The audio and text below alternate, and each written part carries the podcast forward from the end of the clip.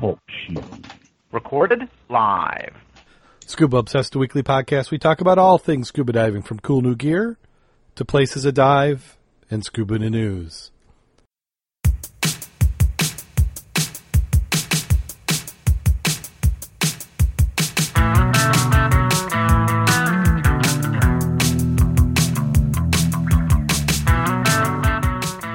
Scuba Obsessed episode 335 recorded live July 20th, 2017.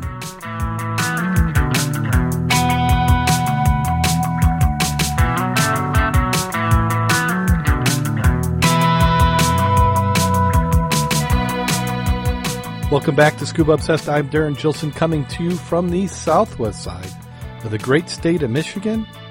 Joining me this week, we have Mac the Dive Mentor. How you doing today, Mac? I'm doing very well, thank you. Glad to be here. And we are in that beautiful summertime weather. Sometimes you almost think that you can dive without actually getting in the water. Well, bit- was it a wee bit humid today, wasn't it? Yeah, a little sticky, a little little bit of humidity. I could tell when I got home. My my wife was giving me that look like, "Why don't we have air conditioning?" I mean, you don't have air conditioning? Nah, it died a couple years ago, and I keep. Yeah, I've been. I, I need to replace it, but I got to replace the furnace. So you got the furnace and the air conditioner, and it just hasn't worked out into the plans yet. So, you know, if I figure if we just stopped eating and breathing and doing other things, we would have all the money in the world and we could do it. I do buy lottery tickets just on the off chance. I I don't even do that. The only time I buy a lottery ticket is when I see the whole group at work buying, because I don't want to be the only one still working there if they win. It's more of I a, know to hedge my bet. right. Well, they said, well, your, your chances of getting hit by lightning is seven times greater than than winning the lottery. so I only need to, know.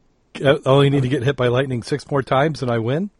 I don't know if you even got hit by lightning once, but I mentioned that because I was at the airport today, and uh, they had just finished repaired 32 different light systems out there. They got hit by the the grounds got hit 5 times within 20 minutes. They're sitting they're sitting in the window watching it go wham wham wham. Said that's a little scary. So you don't want to be the tallest object walking around the airport. No, I, I've never been hit directly by lightning, but uh, it was probably about three years ago. I was, I had just gotten out of the shower, and I went to the sink and I was washing my hands, and it hit, you know, within a hundred yards outside, and it got me through the uh, the water in the sink, and I wasn't, e- my hands weren't even under the water. I had already backed away from the water, and it arced a good three or four inches. You're freaking lucky. Yes. So, yeah, that was a reminder because I, I was always really good about, you know, if, it, if it's even a chance of a storm, not getting in the shower or anything. And uh, I, I could hear the rumbling when I was in the shower and I got out, but I, it's the first time I've had it come right through the sink. But yeah, that was a little poke. I can imagine we were when we went to Grand Canyon a couple of years ago. One of the guides there was a older gentleman. Uh, when it starts to look like it's going to be bad weather, he goes indoors and stays in the basement. He has been hit by lightning seven times. I would not be around him on a tour for nothing. Yeah, I I belonged to a group uh, in the early days of computer clubs, and he had been shot three and hit, shot by a a gun three times and hit by lightning twice. And I'm like, I don't know if I want to do anything with you. I don't think I'd hang around that guy. And and he would tell you the stories and like the like they were completely unrelated. You know, it was like uh, he was in a uh, he was checking out of a grocery store once, and one of the lanes down on the other end was getting robbed, and the guy discharged a gun. It ricocheted off the conveyor, and it hit him in the side. And then he had I can't I can't remember what the other two stories were, but they were completely different. I'm like, you just have bad luck written all over you. Like he said, if you didn't have bad luck, you wouldn't have any luck at all. Yeah. Nice guy, but man. Okay, well, I'd like to thank everybody who's in the chat room. We have S. Nelson's in there. We have Dave Tonemans in there. I had a couple guests pop on in. It's always nice in the chat room, and we are working on getting that going now that I keep thinking this. Someday we'll, we'll get the other chat room going. I've been doing some playing, but we're probably still a couple weeks off at least. Uh, let's go ahead and jump right on into the news. The first article we have up is um, is a press release. I meant to cover this last time, but you reminded me, Mac, by sending me an email that Suunto has a recall. Suunto tank transmitters and tank pod failures. They're on a recall because at least two of these have burst when being tested by Suunto. Suunto's Red Crawford tells uh, Undercurrent, which is a magazine, that they're recalling all they have manufactured. If you're a user, you should stop using and get it upgrade replaced by Suunto an authorized service center. The affected models are SS019098000, SS005397000 tank transmitters, and SS020306,000 tank pods. These are the part, not the serial numbers. Suunto ex- extend upgraded transmitter warranties by a year after registering them with www.mysuunto.com. For details and how to proceed, go to the website www.suunto.com forward slash recall. Now, what are the pods? The, so the, the tank transmitter is that's what the little sending unit that they have on the, the tank. You just uh, put it into one of the ports. I do believe that's correct. So it's a transmitter. I'm not sure what the pods are. Not sure unless they're the the pressure receptacle itself. Since I don't have one, I'm not real sure. I'm sure somebody in the chat room will know here pretty good. Well, we're going uh, going on. We have Scuba Scare, a, a diver f- looking for golf balls, encounters a gator that bit his arm. Uh, a diver recovering golf balls was attacked by an alligator that bit his arm in a Florida course last week.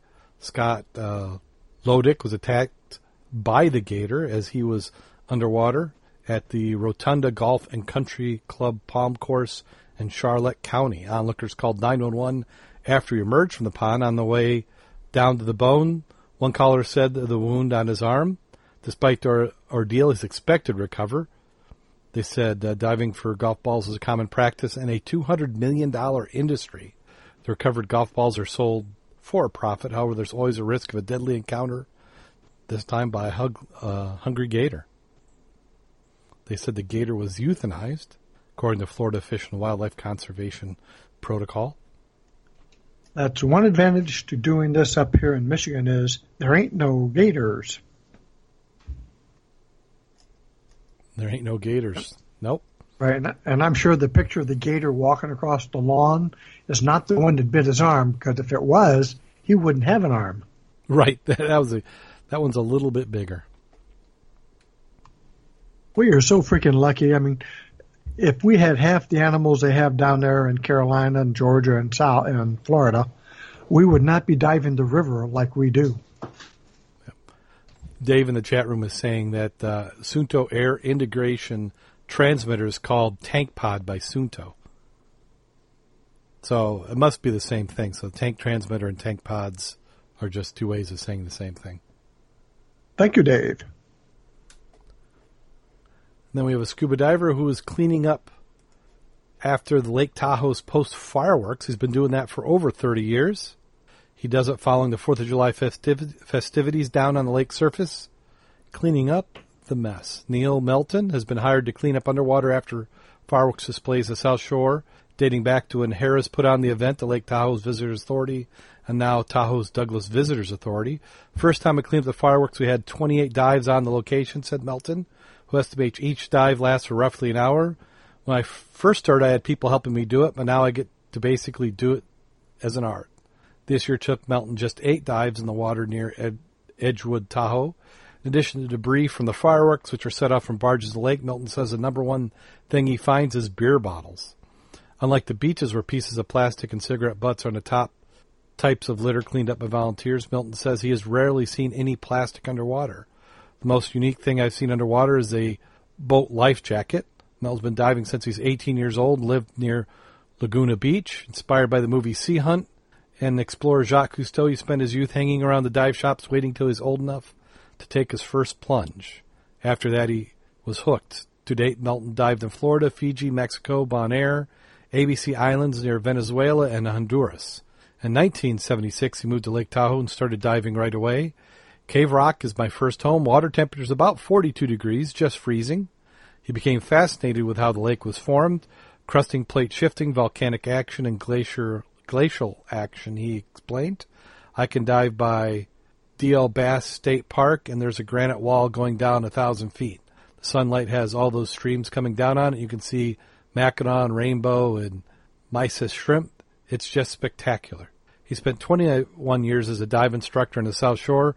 During that time, he dove down the Dow's cold waters anywhere from 300 to 400 times. Every time you go underneath, it's a different experience. Basically, there's no sound besides your bubbles. It's almost hypnotic in a way. You can go underneath the water. You might as well be a little stressed out, but when you come back up, you're a different person. Though Melton doesn't dive nearly as much as he used to, can't picture stopping anytime soon. It's like it from the beginning. I still like it now. You can talk to any diver and they'll say it's one of the best things to do. I'm very surprised he doesn't find a lot more plastic. I am too. Does that just mean that it's not being thrown in or it's going someplace else? Because we certainly, you, when I first started diving, I want to say the first couple years I didn't see any, but the last 10 or so years I see it all the time. There was an article, I'm trying to remember where I saw it, said if you look at the amount of plastics, and it gave some phenomenal like 9.1 trillion or maybe it was just billion pounds of plastic that's been generated since it's been popular, which would, I think they said, put the whole thing of Manhattan under two miles of plastic. And then, then they went in and talked about how much was um, actually burned, which was like 12%, gave a, a factor of how much was actually recycled. And the majority in the 70% is in landfills. Yeah. And the degradable aspect really isn't there. But it sounds like in the future, when we run out of other stuff, we'll dig up the uh, landfills and recycle plastic or burn it. Very well could be. Oh, by the way, when he was diving there in Tahoe, he was diving 300 to 400 times a year. Oh, that's a year. That's a year because he was an instructor doing classes and what have you. Wow. You're right. Yeah, right. Let's say a year. That's a pretty hefty diving schedule. Well, I think like Dave, if you got a lot of classes, you're going to be doing a lot of dives. I'd like to know his technique though for recovering. And again, it must be from one area. I don't know if you ever dove the uh, South Pier after the fireworks. No, I haven't. And and in, there's certain areas that you will find the remnants of the mortars and things like that. So I can see what he's talking about, but I'm just curious how far offshore they are is there a drop off? Does it have a, a pit that it goes down into? No, I should say pit, but a low line, so everything sort of migrates down in one area. Because if he's doing eight to twenty dives to clean it up, you know, I, it must be somewhat put together in, in a small area, relatively small area. Sounds like a full time job, though. Well, well, the the thing is the, the mortars, because what I'm assuming is you've got these tubes. It's on a barge and you're firing them up into the air. And they're trying to aim them so that they come down roughly where the barge is. But there's no guarantee. You know, the higher one's up and a little bit of wind, they're going to go everywhere. So the, knowing how tough it is to find things, I, I'm kind of surprised he can, you know, even 20 dives find them all. That's true. I mean, it's not unusual that if you go out there after Fourth of July, anywhere around the lake, you will find the rockets that's mm-hmm. about the biggest thing we'll find is, is rockets, the big ones, and maybe the baby ones. But uh, that's about it. Well, if you're not finding fireworks, maybe you can find what this diver found: a Hall of Fame Hall of Fame ring from American Hockey League star Dick Gamble. Treasure hunter found the American Hockey League Hall of Fame ring in one of New York's Finger Lakes. Gary Gravunek said he found the ring in oh goodness. Was it uh, Canadian Lake? One of the Finger Lakes on the 4th of July. C A N A N D A I G U A. It's probably one of those things. Once you hear it, it's fine, but I, I have no idea. He returned it. His plan is to return it to the 88-year-old Gamble. The AHL said Thursday that Gamble ordered a replacement ring several years ago, and that his name is inscribed on both. Gamble, starred in the Rochester Americans, retired early in the 1969-70 season. He was in, inducted in the American as the as an original member of the Americans Hall of Fame in 1986. Was enshrined to the AHL Hall of Fame in 2007. He played parts of eight NHL seasons with the Montreal Canadiens, Toronto Ma- Maple Leafs, and Chicago Blackhawks. It's um, it's. I like the more details, like where exactly did he find it? Was it you know how deep in the dirt, or was it in the dirt? Was it in a beach area? I'd like to know you know where he found it, and how the guy lost it. It's always nice to know the beginning, the middle, and the end. The end obviously is getting the ring back. Yeah, yeah. Uh, I looked at two or three articles, and none of them said it. This one said the most. Uh, I just have. I, I'm guessing based on these dates, that had to have been sometime after the 80s. Yeah. But I'd like to know how he lost it. Yeah. That's half the story, you know. Can you imagine though finding a ring like that or a Super Bowl ring with all those oh, diamonds yeah. in it? Yeah, man, that, that that's what you'd, you'd you'd return it and then you'd probably get fifty bucks, or maybe not, maybe get more, but you're you're not going to keep it because it's no. obvious, no. and most of them, have, you know, you know who it belongs to. But that that would still be awesome to find it. Oh, certainly. And half the fun is returning it to the person to find out how they lost it. well, you just got to find more of them. Yeah, yeah. Scientists expect significant algae bloom on Lake Erie. A significant algae bloom is expected to form in western Lake Erie this summer, though it probably won't be as large as some previous formations that posted health risks and hampered tourism. Scientists said Thursday the National Oceanic and Atmospheric Administration and research partners released their annual algae forecast for the shallowest and warmest of the Great Lakes, where massive algae formations are a recurring threat to environment and the economy.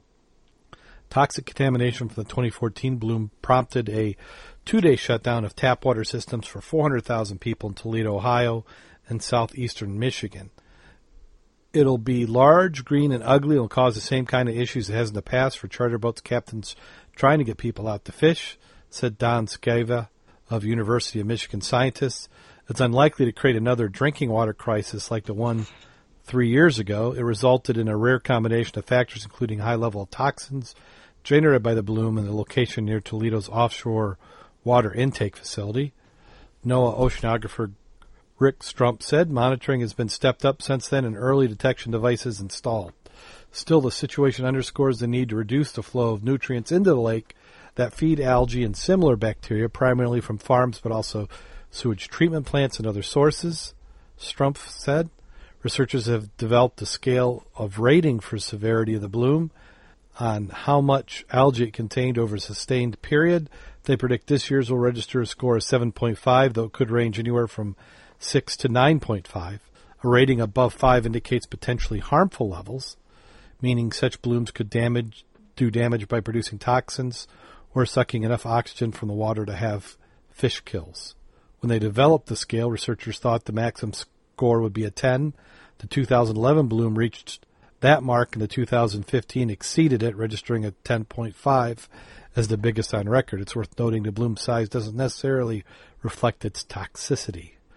The 2016 bloom rated a th- mild 3.2, which extends ex- experts credit largely to dry weather. Spring and summer rainfalls played a key role in bloom formation by washing fertilizer from croplands into streams and rivers that flow into the lake. Phosphorus and chemical fertilizer and livestock manure promote algae growth. The weather has been significantly wetter this year, and the bloom size expected to reflect that. Recent algae formations in West Lake Erie have taken shape in late July and grown bigger in early August. A similar pattern is expected in coming months. A bloom of this size is evidence that research and outreach efforts currently underway to reduce nutrient loading optimize water treatment, understand bloom dynamics need to continue, said Christopher Winslow, PhD, director of Ohio Sea Grant College program. But he added, despite its anticipated size, much of the lake will be algae free throughout the bloom season, and the lake remains a key asset. Michigan, Ohio, and Canadian provinces of Ontario have agreed to cut phosphorus going into the lake by 40% over the next decade. I remember the one in 2013, and they actually had several kill zones during that period of time. It's one of those items we have known it's the phosphorus and a lot of nitrogen from various sources which can be controlled and a lot that aren't controlled. You would think we would be doing a much better job knowing the damage it does to the environment and to our water systems. Certainly, we, we do need to address these types of issues. Michigan has uh, started pushing that down into the local jurisdictions that there needs to be programs like that. Some of these uh, extension centers in the state have been working with farmers to change it. Uh, part of it is that a lot of these, a lot of farms have creeks that just wander through it, and you know, like they say, is storm sewers. You know, all drains lead lead to the ocean. We've got the same thing here in the Great Lakes. You know, anything that goes in the drain or into the uh, waste treatment facilities goes into the rivers and the lakes. And it's sad to say, but uh, none of our waste treatment facilities, I think, are really up to the task. I thought the sewage treatment plants did a real good job on that, though, because they generally do not. They, you know, they have release standards, and if it were a matter of monitoring it there, then they tighten the standards, and it costs more to treat it. So I thought the problem there was the overflow, which yeah, you have it's, due it's to heavy duty rains. Yeah, it's your storm sewers.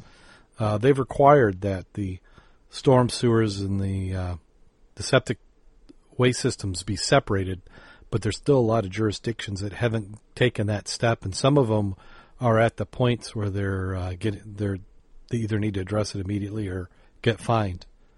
Well, that's that's another little case. Um, I'll use something like Benton Harbor, for example. Their their piping systems and water mm-hmm. systems are in terrible need of repair. They have no money.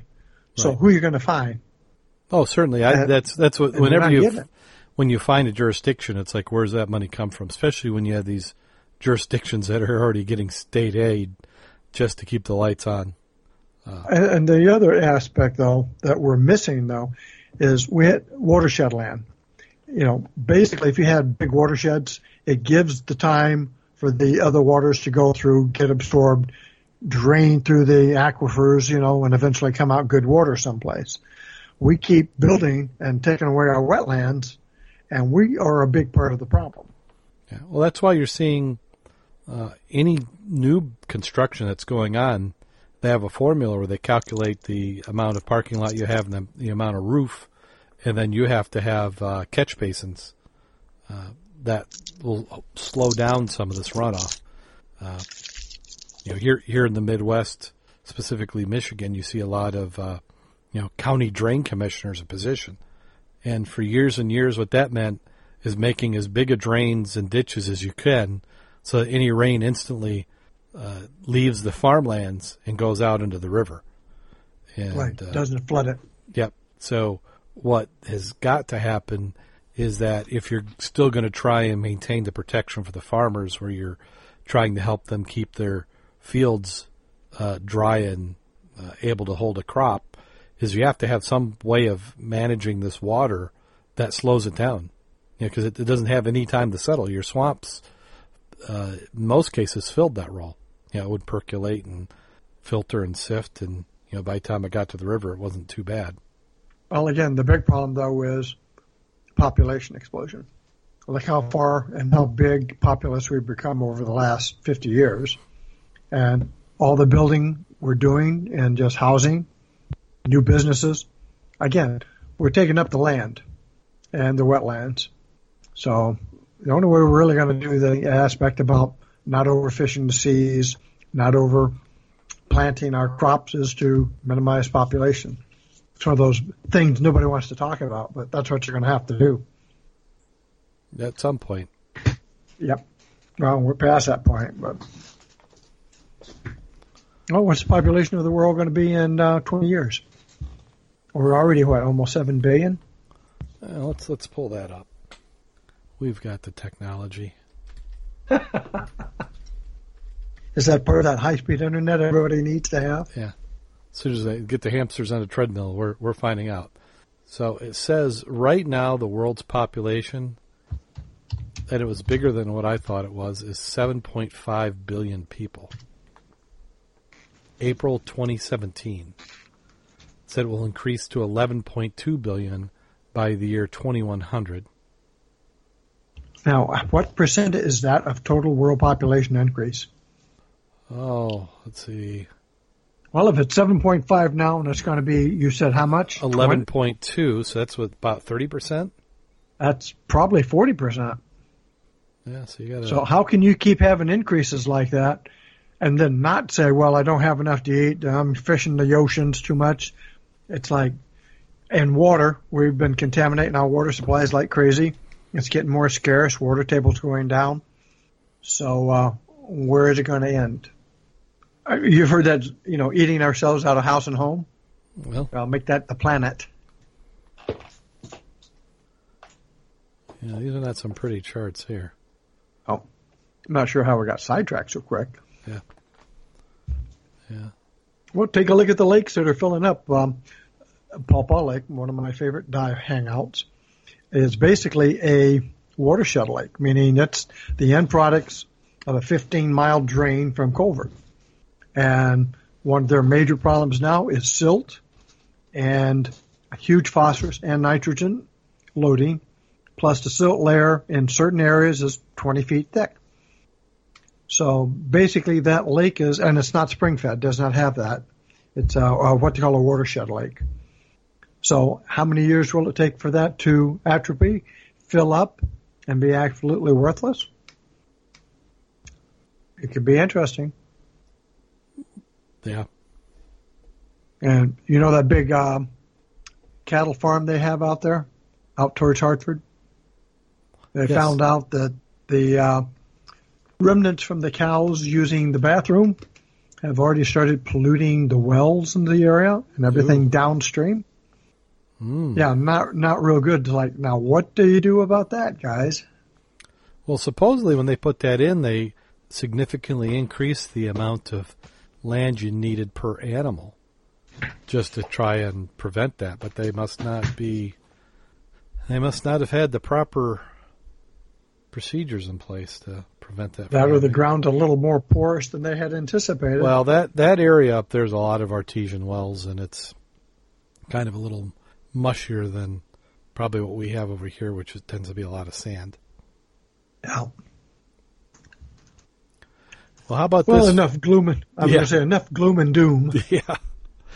How about this for a photo or video of the week? A scuba diver off the coast of South Africa captured video of a humpback whale jumping clear out of the water. Craig Capehart said he and three other divers were in the boat hunting sardines July 8th when the in hopes of capturing some footage of predators off the coast when he stopped taking a video of a playful humpback whale breaching nearby. The video shows a humpback whale mother cow swimming with a calf. It shows an adult 40 tons whale on its back slapping both its left and right fins in the water, then leaping entirely out of the water. It is a very rare event indeed. Seems uh, seems that never before has a recording been made of an adult humpback whale leaping entirely out of the water. Wow. Well, Yeah. the picture I'm looking at, that's that's freaking awesome. I just wonder what I, I went and looked at the video. I turned this, the audio off, but I mean, he is totally out. I mean, nose to tail. Yeah, he completely cleared it. Yeah. I mean, if you could slip a a barge underneath him, he would land on it. I mean, that's not a and he, and it's not like sometimes you see these photos and maybe he's out, but you know the water came up with him. I mean, he is clear out, dry, which tells me he had a little bit of height going on there. Oh yeah, he's Olympic caliber. That's I mean, that's a gold medal. Yes, yeah, we'll, we'll give him the score right here. I was looking at the video here of the other ones. I mean, I've got a couple of eights, eight fives. That's not too bad. And if you if you count the splashes, now there's some awesome splashes here. But I'm waiting for the big guy to come up here. if I knew how to do play by play, I'd do that. Yeah. You're just hoping that he doesn't decide he wants to do that on your boat. Well, you don't want to be out there with your GoPro and your kayak. Yes. That's I like a have seen some scary pictures of them taking pictures of the guys in kayaks, and behind him you see the shadow of the shark that's about five times as big as your kayak. Oh gosh. That is not the place I want to be in. I mean, I'm in my kayak, you see, and I'm flying my drone, and I'm looking at the pictures, and then behind me I hear this da dum da dum da dum. I make the drone go back there, and I see this hundred foot shark chasing me. Oh. That that could be interesting. Well, you you'd definitely be adding to the phosphorus in the water at that point. That or some other commodity, yes. Well, that does it for scuba in the news. I'd like to thank WRVO Radio for putting us on the air another year. If you're interested in hunting, fishing, the great outdoors, you'll want to listen to them. Go to our website, www.scubaobsessed.com. Scroll down to the bottom in the footer, and we have links that will take you right to their site, and you can look and check out all the programs that they have going on. So I take it somebody got some diving in these last two weeks. I know it wasn't well, a me. Lot of, a lot of people got diving in there. I mean, the Havana has been looked over pretty good. I think we have some guys out there doing that tonight. Of course, Kevin is eating my heart out. I'd like to be up there with him, but he's been up north. I mean, way up north, up there by the Canadian line, looking for shipwrecks in the same vicinity as the Edmund Fitzgerald. He's been looking in the um, the shoal areas where the rocks come up, and in a big storm, if you were in the old days, you know, you got just enough to cover you before the storm. Then your trough come up and your boat runs aground. Oh, So he was looking in some areas there to see if he could find some old wrecks. And uh, 32 miles offshore, we were watching the radar pictures for him for his weather, and uh, he had a real good day. And he had a good day today too. He's posted some nice pictures on the club site, so you might want to take a look and see where he was at, what he was doing, and I'm sure he's going to give us a good description when he gets back. Uh, I know the guys have hit Lake 16, Lake Coral, Pawpaw Lake has been hit. Uh, Pawpaw does have a lot of weeds. It's almost warming up. Not almost. It is warm enough. You don't need a wetsuit. Uh, I did a shorty just on the top, no gloves. Um, and I wasn't going deep, no thermocline. Thermocline's around 15 feet. Um, so So people have been getting out there. so you're saying I could get I could get wet without putting on a wetsuit? Yes, you could. Yeah. Huh. If you stay that shallow, I was out there metal detecting, um, you won't have any problem. Uh, and we do have a, a call out for a job on the. Seems like a gentleman lost his, his keys and was looking for somebody to dive for him. And uh, he was informed that where he lost them, the chance of finding them is like slim to none because you got those huge boulders right Oh, there and the cracks and crazy. crevices. So north side then? Yep, North Pier. Yeah. So if, if if it's there, it's like he is very lucky. They're in where But, all uh, the other keys that have been lost there are at. Yes. If somebody So, lifts up know. one of those rocks at some point in time, there's going to be all sorts of uh, treasure to find. Well, yeah, and, and when we're talking rocks, people, we're talking boulders the size of Volkswagens. I down there they look bigger than that. I would say they're bus sized in some cases, but I think you're right. It's probably more Volkswagen size. Just this. the, And then uh, you, and you got them tumbled on top of each other's riprap, and you've got openings that you really, really do not want to go Oh, into yes, because you can and will get jammed, and that's a bad place to be by. And the visibility there is usually pretty poor. I know a couple times when we've been out there when you've got waves surging a little bit, you want to give plenty of healthy respect and distance to those stones. You wouldn't want to get sucked into one of those. and you want to stay away from the towards the end. You have a reverse current that wants to take you out to sea. I'm sure. if you will- fight uh, against it, yeah, I I was going to say if you fight against it, you're going to run out of air a lot quicker than if you go with the tide, come up, and then swim back in. Yes. Yeah, there's usually a sailboat out where you'd probably s- surface. Yeah, and that's why you always do want to have your flag with you, though. oh, certainly. Yeah, if you're doing anything there on the pier. Uh, so some good weather for it. What's what's the lake temperature been? Believe it or not, the lake temperature was in the 60, high 60s last week, all the way down to uh, what was it? It was uh, I was looking at the buoy at uh, Cook Plant, and from the surface to 50 foot, it was like above 50 the whole time, which is great. Then it dropped down if you're down below that pretty quick. But I mean, I was at the beach last week. People were swimming. I mean, older and younger, not the in. So, uh, and I haven't been in, but it looks like it's very, it was very doable last week.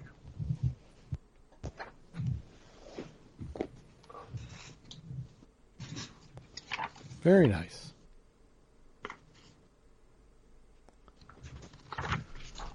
Boy, I'm just uh, maybe I need a little bit of sleep. I feel like I could have just dozed off right there. That's that's that's, that's not. Well, It's, there was a little pregnant pause there. I thought, okay, I'm waiting for it to come back. yeah, it's it's. Uh, I'm looking at the show notes. Show notes end right there. Oh, Well, that's the disadvantage if we use the uh, video so we can see each other. We can see when, if your mouth is moving, I should shut mine, and vice versa. that that is true. That's one of the things we've talked about doing video. It's uh, when we were all at the same location. We've done recordings before. That it, it seemed like it's a little bit easier to have tight conversations, and many times when you're in the when you're listening to this recorded, you don't pick those up because I remove them. I've got software that takes those out, but uh, it, it is easier when you're uh, facing each other, and uh, you can, you know, when your lips aren't moving, then I can talk, and vice Yeah. versa. yeah. And before the show, I don't know if we talked about much on, but just the internet's been so crazy lately. Uh, I think they got to break the internet before they fix it again. Uh, it's, like every, it's, it's we're recording about the prime Netflix time. I think is what's going on. Yeah. Well, if you want to follow us, we're on uh, Facebook, www.facebook.com forward slash Scuba Obsessed. Our Twitter account is at Scuba Obsessed. you have any feedback, you can leave it to us on our comments page on our website, or you can send an email to the show at scubaobsessed.com. Um, now, we had a, a Mud Club meeting this week. Uh, have anything scheduled coming up from that? Well, we have the club picnic starting uh, August 19th, and what I will be doing is uh, putting a note out for the club members to say, are you coming or not, and who wants chicken or or um, Oh gosh, Steak. That's, that's less than a month away. Yep, Oh, my yep. goodness. We'll have we'll have a meeting on that Tuesday. Then the meeting uh, club event will be on that following Saturday, Oh. and then we have the flat strip is coming up. That starts for a lot of people August 26th, and that'll probably run seven days for those who want to go for the full Monty. And that's uh, shipwreck diving. It'll be a great time. That's up in Mackinaw City area. Then you've got Duncan Bay when the weather's bad. And then if it's really bad, we've got the river to do a lot of good grubbing in. And then after that, we have scheduled to do a, an ecology dive like we did last year. I believe that's September the 23rd on a Saturday in Niles, Michigan. And uh, we'll be starting that around noontime. That'll probably go four hours, and we'll have the judging of the collection. So um, hopefully we'll have good weather. So you said So that I was- think- that's in Niles again? Yep, that's going to be in Niles again. We've already got uh, a gang box, not a gang box, but one of those big dumpsters set up. Oh, good. We're trying trying to get them to bring it closer to where we are, so we don't have to travel as far with our wheelbarrows of junk. Maybe we can get them to get a little bit bigger one. Even though I, I think we about filled it, didn't we? Well, we did fill that, and uh, we took all the steel and stuff, and we're going to do that again. Otherwise, they'd have needed two dumpsters. Yeah. Yeah. If we hadn't hauled out the recyclables, they would have really had that thing full. Yep. I don't have any safety safety tips per se, but I did have an article I generated here. excuse me on dive equipment, And it, it's nothing that most of us did not already know, but a lot of people who are newer to the sport, and that's mask. And uh, talking about your dive mask, when they're assembled in the factory, almost everything now is used with silicon, and silicon is used to lubricate the process, resulting in the glass of your your mask being left with a fine deposit. And when you have a new mask, the humidity from your face causes the inner glass surface to fog up. So everybody has different techniques for removal of this. And removing the silicon from the glass by rubbing it with some old-fashioned abrasive white toothpaste is done by a large majority of people. But you also have to be aware that some of that toothpaste out there is really abrasive. Yes. And then again, you can also use liquid scrubs, which are a little generally lighter to do that with. And some of the techniques I've, I've heard about is using, they, they burn the silicon film off with the flame of a cigarette lighter. Now, you can do it if you're really careful, I imagine, but you do, you know, run the risk of damaging the silicon skirt, Yes. which, you know, that's expensive.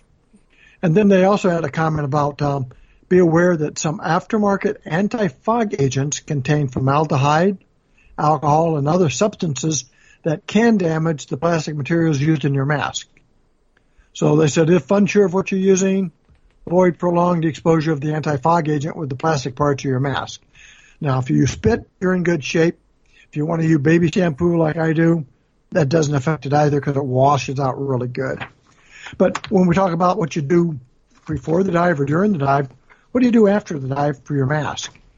And it's really recommended to soak it in warm, fresh water and not over 120 degrees. And you want to dissolve the salt crystals. Now, fortunately around us, I don't have to worry about the salt water. But Sam there that's listening, he knows you have to do that. Your zippers and stuff, pain in the butt. So rinse thoroughly with fresh water, towel dry before you store it. Now, how do you store it? Like everything else, cool, dry, protected place out of direct sunlight. And they say store separated from your other dive gear is the black pigmentation of other equipment may discolor the clear silicone skirt of your mask. And I will tell you, that's a factoid. You put your mask in with your fins or your or your your um, gloves when they're still wet, especially. You're going to notice you got a black covering around where you put it around your face. And then again, uh, watch out for chemicals and solvents. Avoid contact with alcohol, oil, gasoline, aerosols, and chemical solvents. Don't expose any part of, you know, any part to aerosol spray because sometimes the propellants attack or degrade the rubber. Um, watch out using the alcohol, solvent, petroleum-based substances. And uh, don't store your equipment near any of the gas, oil, other chemicals. And believe it or not, ozone can screw your stuff up, especially rubber products. So if you got a forklift truck and you're driving around and you got your gear stored in an area that may be influenced by that, you might want to move it. So that's my tale for the day. Well, all very good tips. It's been such a long time since I've had a new dive mask. I had forgot about that. You need to clean that surface off.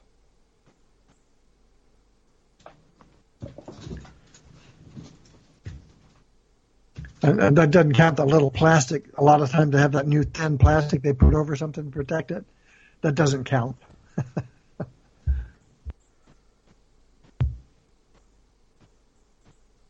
so now I have this pregnant pause again. Yeah, well, I just got a text from our our buddy Kevin. Uh huh.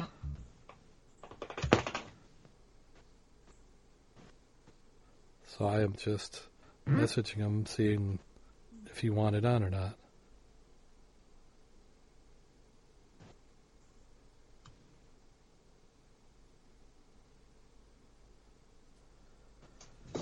Well, I know some of the pictures he took up there of Stannard Rock. Oh That's yes, S T A N N A R D S. So if anybody wants to look up what that is and where it was at, either go to the club site, look at its pictures, or look at it on the map. It's up there. yeah, it's beautiful, and I'm sure we'll have some coming up. We'll share. We're like that. Well, do you have anything you want to plug before we get off with this? Uh, no, nothing tonight other than uh, if you're out there diving, you got comments on what we can we can talk about, or if there's a subject you'd like us to talk about, drop us a note. Uh, we'd like feedback from you of what you'd like to hear or hear us talk about. Don't be bashful. Plenty of things. You know, it, it's as we've done this. Gosh, I can't remember how many years we've been doing this, but as it goes on, it's sometimes it can be a challenge of finding things that maybe people want to listen or talk about. So drop us a line, and uh, I'm I'm sure we can come up with something. If we don't know about it, somebody we know somebody who will, and who and who will be more than happy to talk about it. Yes.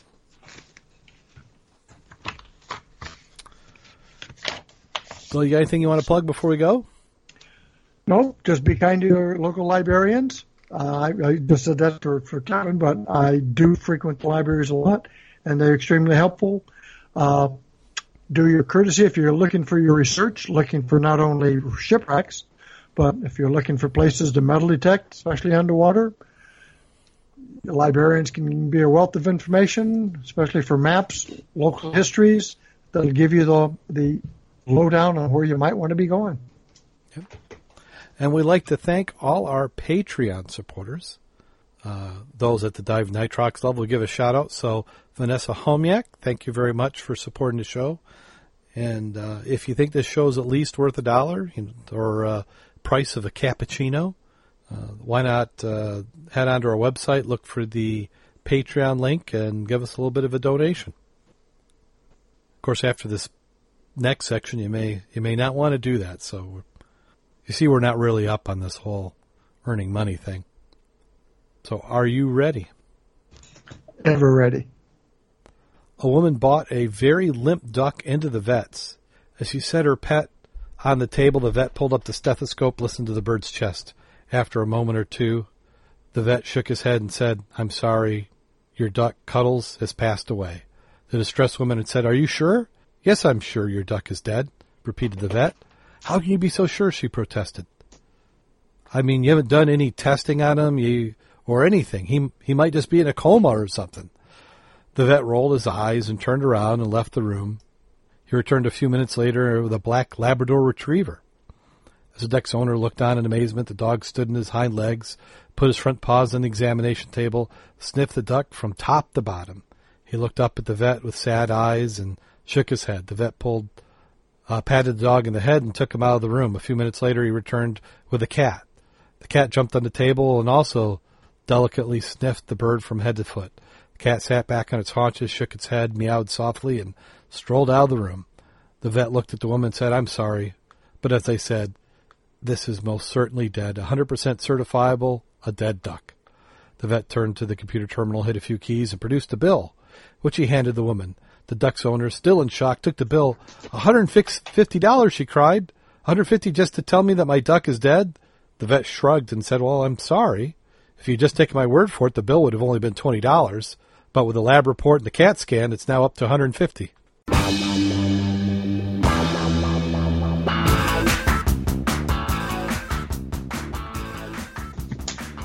So true, so true.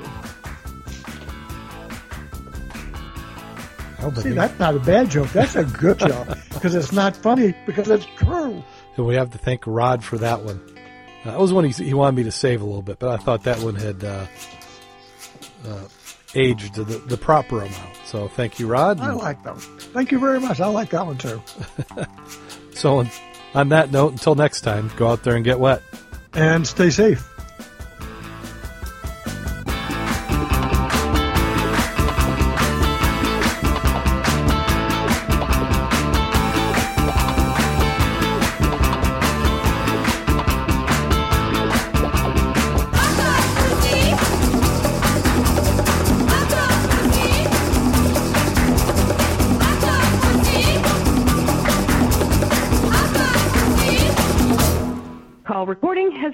Completed.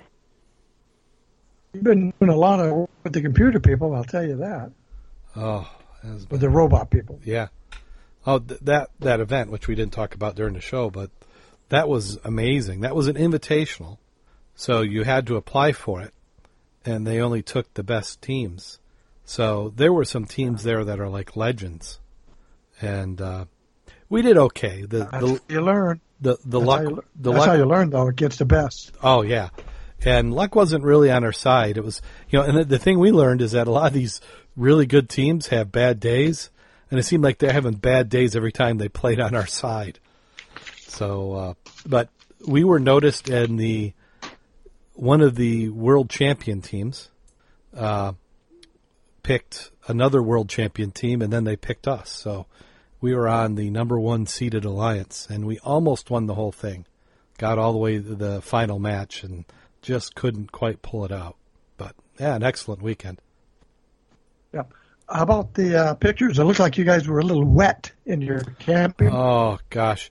Well, he, he- here's the story. So this is a little bonus. Maybe we'll add this to the end of the end of the podcast. Uh, so this is down in Indianapolis, about a three-hour drive, and uh, so we we drove. You know, we we drove left a little bit after one, and it rained a little bit on the way down. Nothing too crazy, but you know, a couple uh, downpours.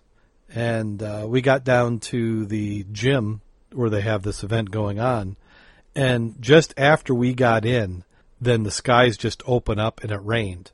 Uh, and this was uh, Lawrence North, I think, was the the high school we were at. Their football field, which has artificial turf, it rained so hard the turf was floating. Now that's pretty freaking hard. The kids, there were kids out there playing on it, running around, so it was kind of like running across the top of a waterbed. So we, we get done with this and we head to the campground. This is one of the few campgrounds in the Indianapolis area. Uh, and we check in at the office and they go, Oh, we were just about ready to close down and uh, we had tried uh, to call and tell you what the after hours check in is. Um, like, oh, okay. And, and they, they gave us our sites and we had one RV and uh, another tent site. And, you know, he said, is, is, you know, are, are the sites okay? And she goes, oh, well, they're, they were a little wet, but they're, they're dry now. They'll be perfectly fine. so we, we drive over there. And by this point, we're about 30 minutes before it gets dark. So just enough time to, to set everything up. Uh, the RV site, which they've obviously realized that flooding is a problem because they've got concrete pads and tons of gravel and everything. The tent site, through the middle of the tent site, they've got three fire hoses connected to pumps that are pumping the water out. The the tent site is technically underwater. I guess if you count a blade of grass peeking above the water surface as dry, then yeah, maybe we were dry. So then we head back up to the to the office and say, "Yeah, it's it's a little wetter than you led us to believe." And they they gave us permission to have everybody camp on the RV site. As well, they should have. Yes. I looked at the pictures. It's like, excuse me, I need a flotation device to put my tent on. Yeah. Well, then at one point, you know, because they're like, oh, well, there's all these other things you can do.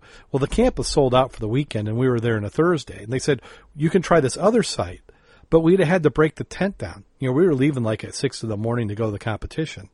There is no way we're gonna be able to get the tent set up and then broken down. Well, they did finally find a site that uh, wasn't didn't need to be done the next day. So I said, "Oh, okay, we'll take a look at that." I went looking at that site.